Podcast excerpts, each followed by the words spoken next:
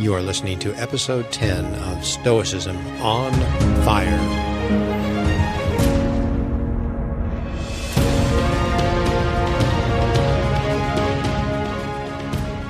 Hello everyone, this is Chris Fisher welcoming you to the Stoicism on Fire podcast, where the ancient practice of Stoic philosophy as a way of life and rational form of spirituality is still alive.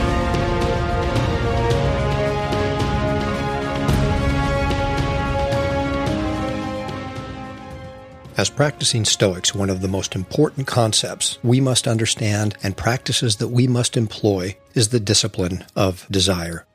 The discipline of desire answers a profoundly important question in Stoicism.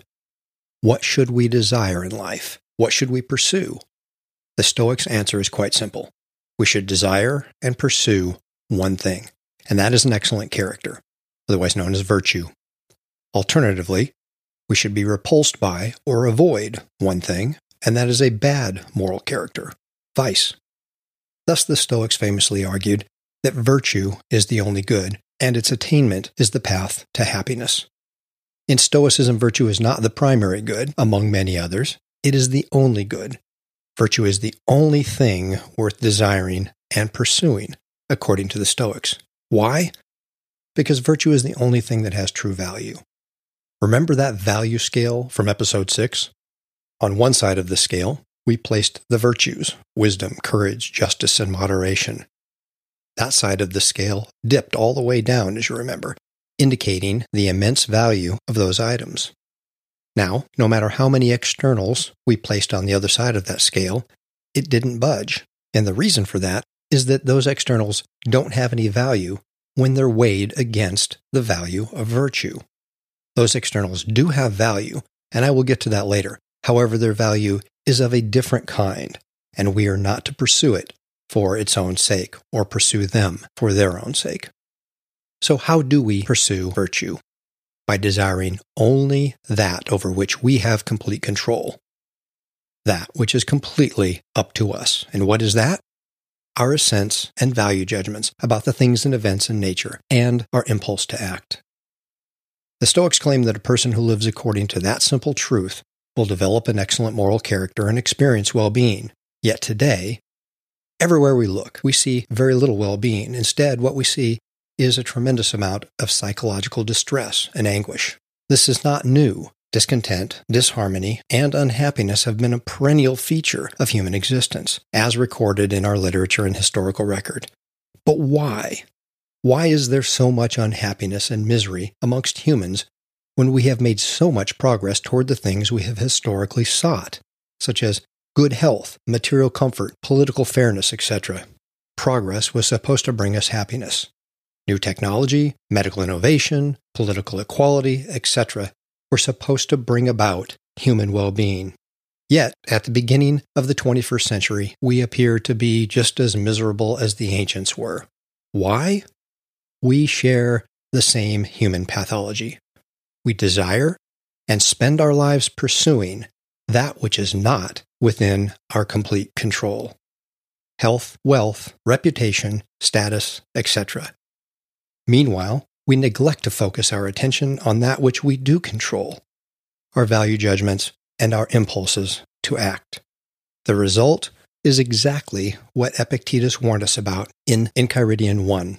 We are hindered, we lament, we have troubled minds, and we blame the gods and our fellow humans for our misery.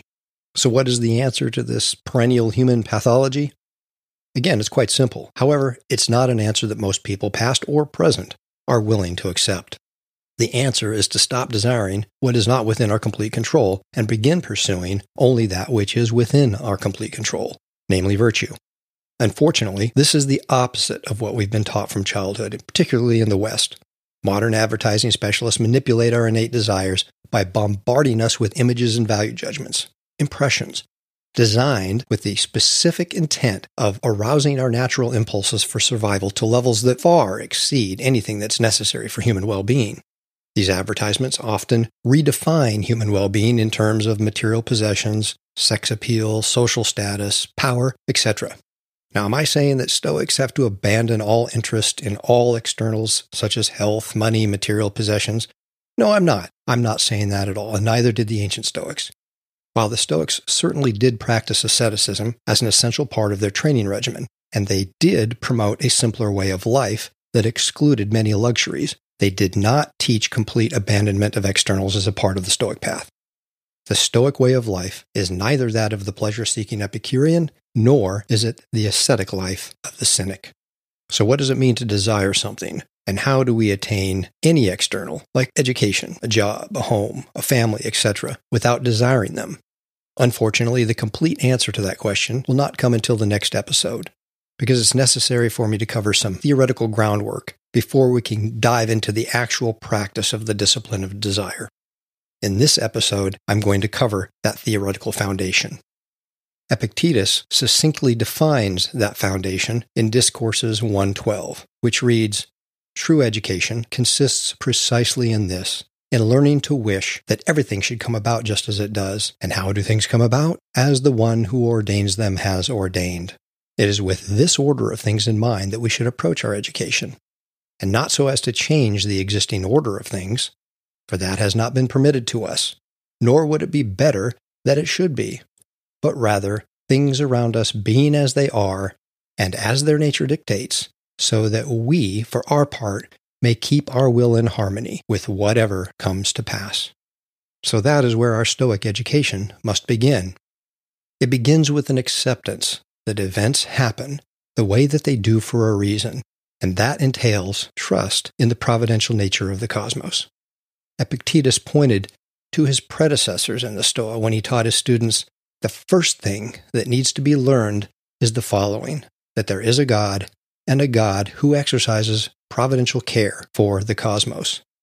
Discourses two fourteen eleven. This is what the renowned Stoic scholar Anthony Long calls the theonomic foundation in his brilliant analysis of Epictetus' teaching. That theonomic foundation is a necessary part of the discipline of desire, which has the power to transform our lives into one lived in agreement with nature. However, to practice this discipline of desire, we must understand the Stoic concepts of human nature and cosmic nature, and appreciate the relationship between them. Ultimately, the discipline of desire involves bringing our human will into agreement with cosmic nature. In this state of agreement, we live every present moment, desiring and loving what actually happens, rather than what we want to happen. And as we will see, there is a subtle, yet immensely important distinction between resigning ourselves to the necessity of fate and learning to love what fate brings into our lives. The discipline of desire will enable us to move beyond that caricature of the Stoic, who grins and bears the slings and arrows of outrageous fortune, and toward the excellence of spirit articulated by Marcus Aurelius when he wrote, "Everything suits me that suits your designs, O my universe." In that passage, Marcus beautifully articulates the Stoic attitude towards things and events that occur in nature. With that attitude in mind, let's consider human nature and cosmic nature from a Stoic perspective. The Stoics considered humans to be rational beings who are different from animals by virtue of our ability to choose our values based upon reasoned assent rather than instinct alone. Some human desires, appetites, and instinctive responses represent evolutionary adaptations handed down to us from a long lineage of ancestors who survived to pass their genes on to us. Some of these are easily observable in newborns, who have an innate desire for food and an aversion to discomfort. An infant does not acquire a desire for food or learn an aversion to discomfort. He feels the pangs of hunger and senses discomfort and instinctively cries out for someone to help because he's incapable of helping himself. We share this instinct to seek pleasure and avoid pain with our animal ancestors. Our natural desires for caloric-dense foods, sexual intercourse, and social hierarchy appear to be an evolutionary inheritance from our primate ancestors. Those instincts promoted our survival as a species. Unfortunately, these natural desires, when coupled with our human creativity and imagination, can morph into desires for things that are ultimately detrimental to our physical and psychological well-being. They can quickly become uncontrollable passions, obsessions, compulsions, or addictions. As I noted earlier, modern advertising specialists exploit our innate human desires so that they can sell us things that we don't necessarily need and that frequently do us harm. To combat this, the Stoics sought to understand human nature and to constrain human desires within reasonable boundaries so they do not become self-destructive. This resulted in the Stoic motto, live in agreement with nature. The Stoics suggested that we should desire what is natural for us as rational beings. And what is that? Again, it is that over which we have complete control, that which is up to us. Desire for anything other than what is up to us leads to distress. And that is a foundational truth in Stoicism. That is why it is critical for us to understand our human nature and its relationship to human nature. As Anthony Long points out, nature has equipped us to, quote, become reflective, active, and confident contributors to every situation we encounter, end quote. However, he further notes that we must understand two truths before we can assume this confident attitude toward all things and events in nature. First, we must accept that everything that falls outside of our own mentality and character is not our business, but belongs to other parts of the cosmic plan.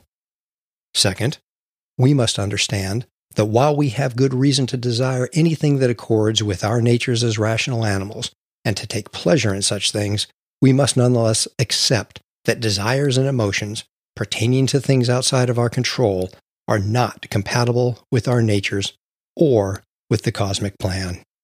As Epictetus repeatedly makes clear in the Discourses and the Enchiridion, the pursuit of things that are not up to us leads to psychological angst and human conflict. Even a cursory review of human history reveals that most interpersonal conflict and war are the result of desires for things. Things outside our control, wealth, fame, honor, power, which are not necessary for our well-being. A great deal of human despair and tragedy is created when we allow the innate animalistic impulses of our human nature to run amok, unconstrained by any rational system of values which promotes universal well-being and justice. As Epictetus poignantly asks, for what else is tragedy than the portrayal in tragic verse of the sufferings of men who have attached high value to external things? Discourses one point four point twenty-six. Our will is the mechanism by which we can control our desires, and the discipline of desire provides the tools to conform our human will to cosmic nature. Our human will is the mechanism by which we control our desires, and the discipline of desire provides us with the tools that help us conform our human will to cosmic nature. Now, as Pierre Hadot points out, the early Stoics delineated only two functions within our guiding principle, assent and active impulse. While later, Epictetus and Marcus Aurelius broke the active impulse, the human will, down further into two distinct functions, and thus created a third function of the guiding principle that they refer to as desire. And that's what this discipline is talking about. This leaves us with the following sequence each time we are presented with an impression and its associated value judgment. The sequence is assent, desire, impulse. Hadot suggests that the three Stoic disciplines as assent, desire, and action correspond to those three functions of the will.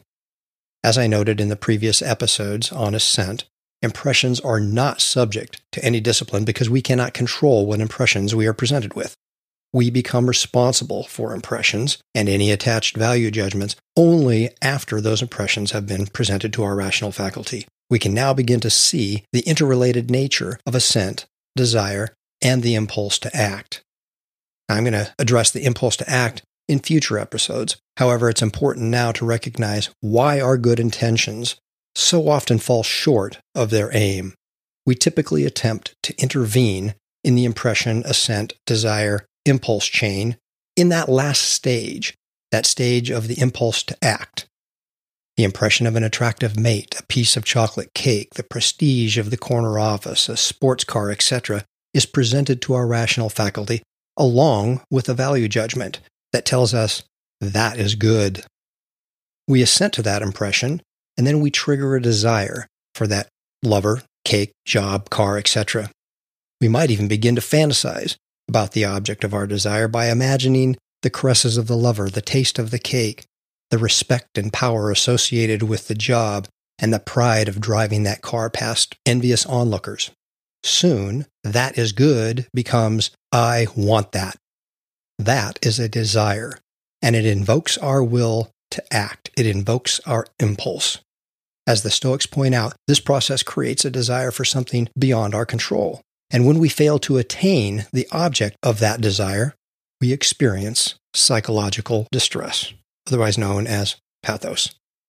The attraction of these desires and their power to overcome our will is poignantly expressed by Heraclitus in Fragment eighty-five, which reads, "It is hard to fight against passion, for whatever it wants, it buys at the expense of soul." The discipline of desire helps us to stop that train of passion before it leaves the station and builds up a full head of steam. At that point, we're not going to be able to stop it. And that is why Epictetus taught that controlling our passions through the discipline of desire is the most urgent of the three disciplines.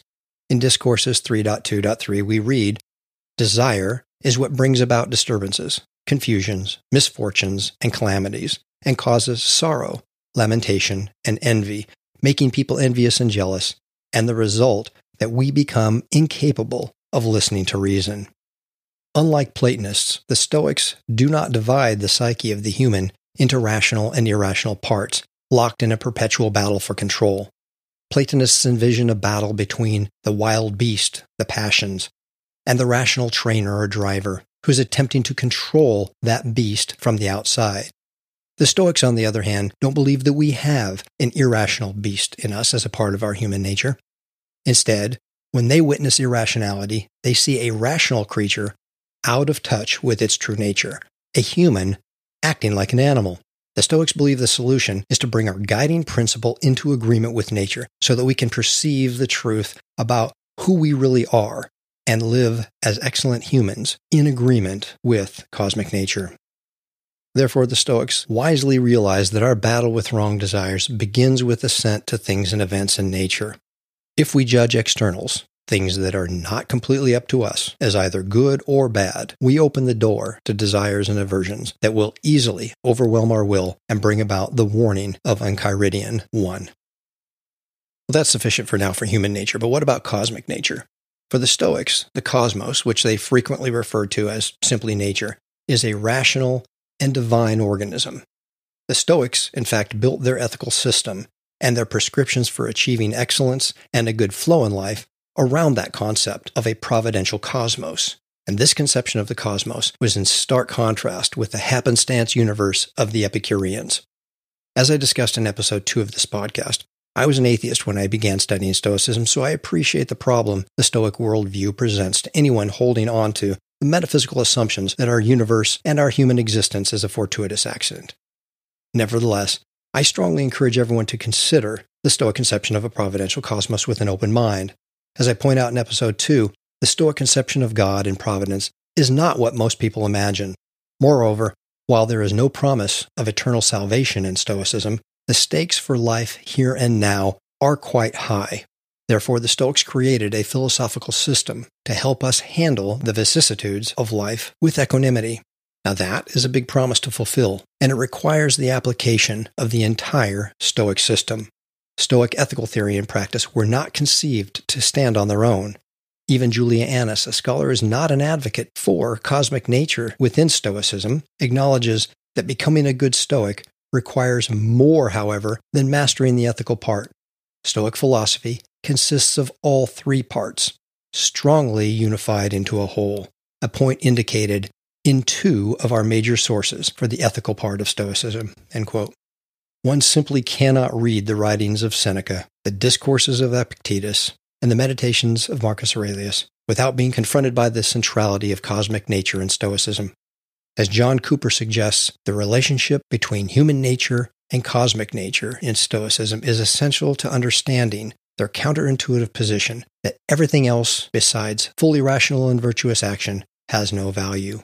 He argues, "One cannot begin to understand the reasons for this unless one takes into account, in conceiving the nature that we are to live in agreement with, what Chrysippus says about the relationship that holds between our natures as human beings and the single nature of the whole world."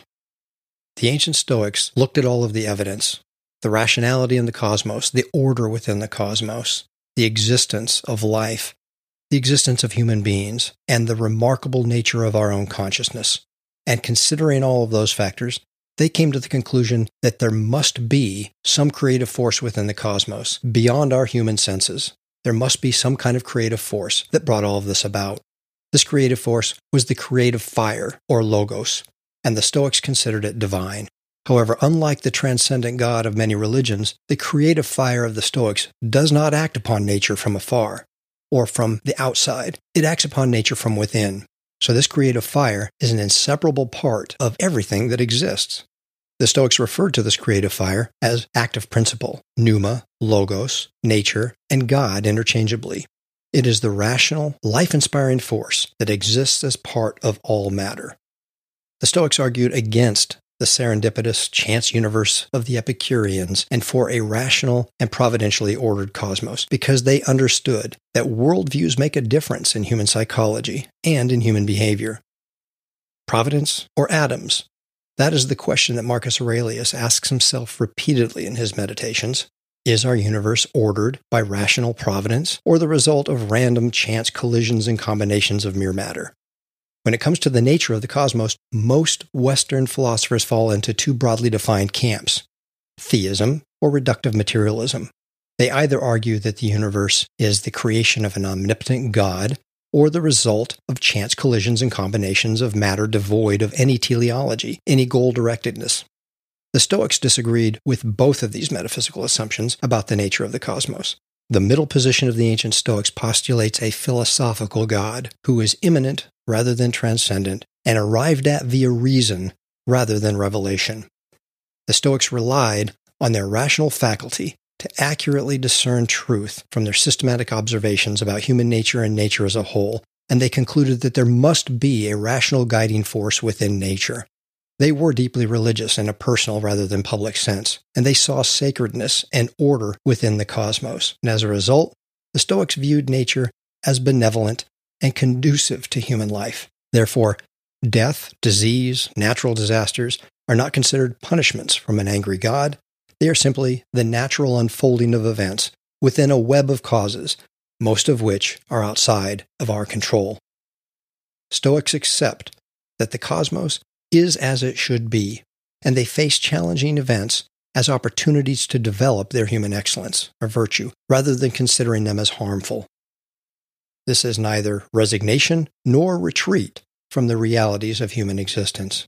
On the contrary, Stoics strive to do all that we can to save lives, cure disease, and understand and mitigate natural and man-made disasters. Then, when death, disease, and disaster comes, as it naturally and inevitably will, we accept them, not as evil adversaries of our goals and desires, but as natural events outside of our control.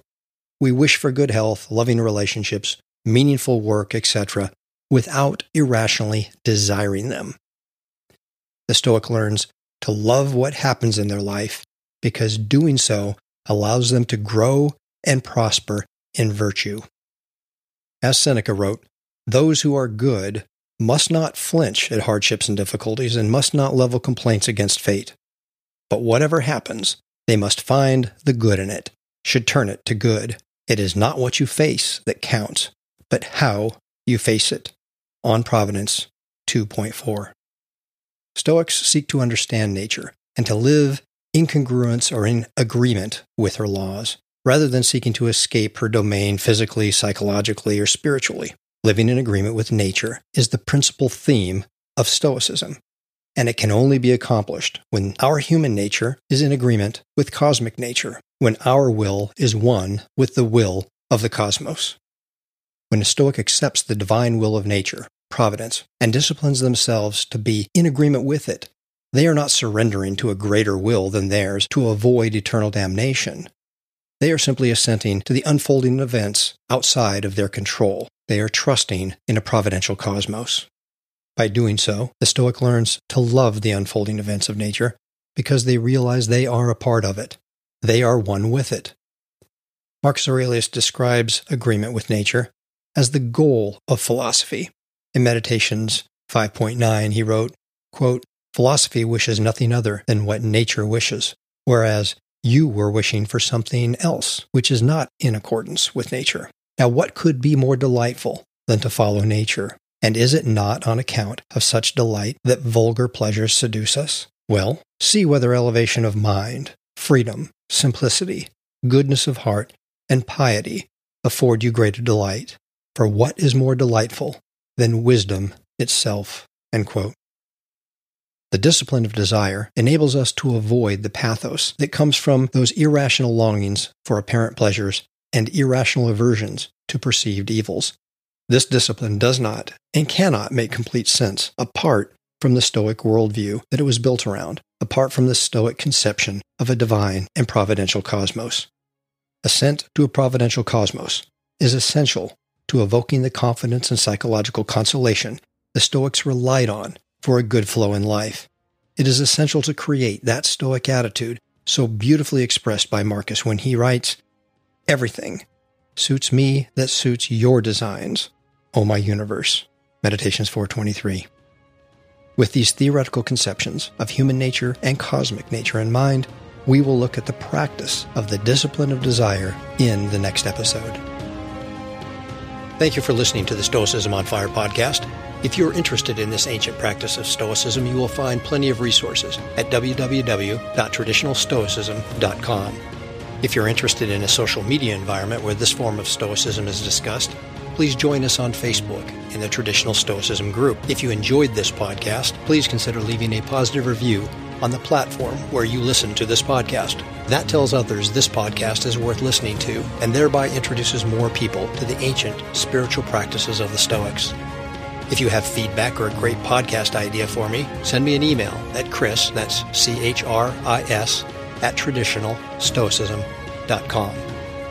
Until next time, I hope you will continue exploring traditional Stoicism, where the cosmos is alive with the meaning and purpose of the divine creative fire of the ancient Stoics. I wish you well and encourage you to keep your practice of Stoicism on fire.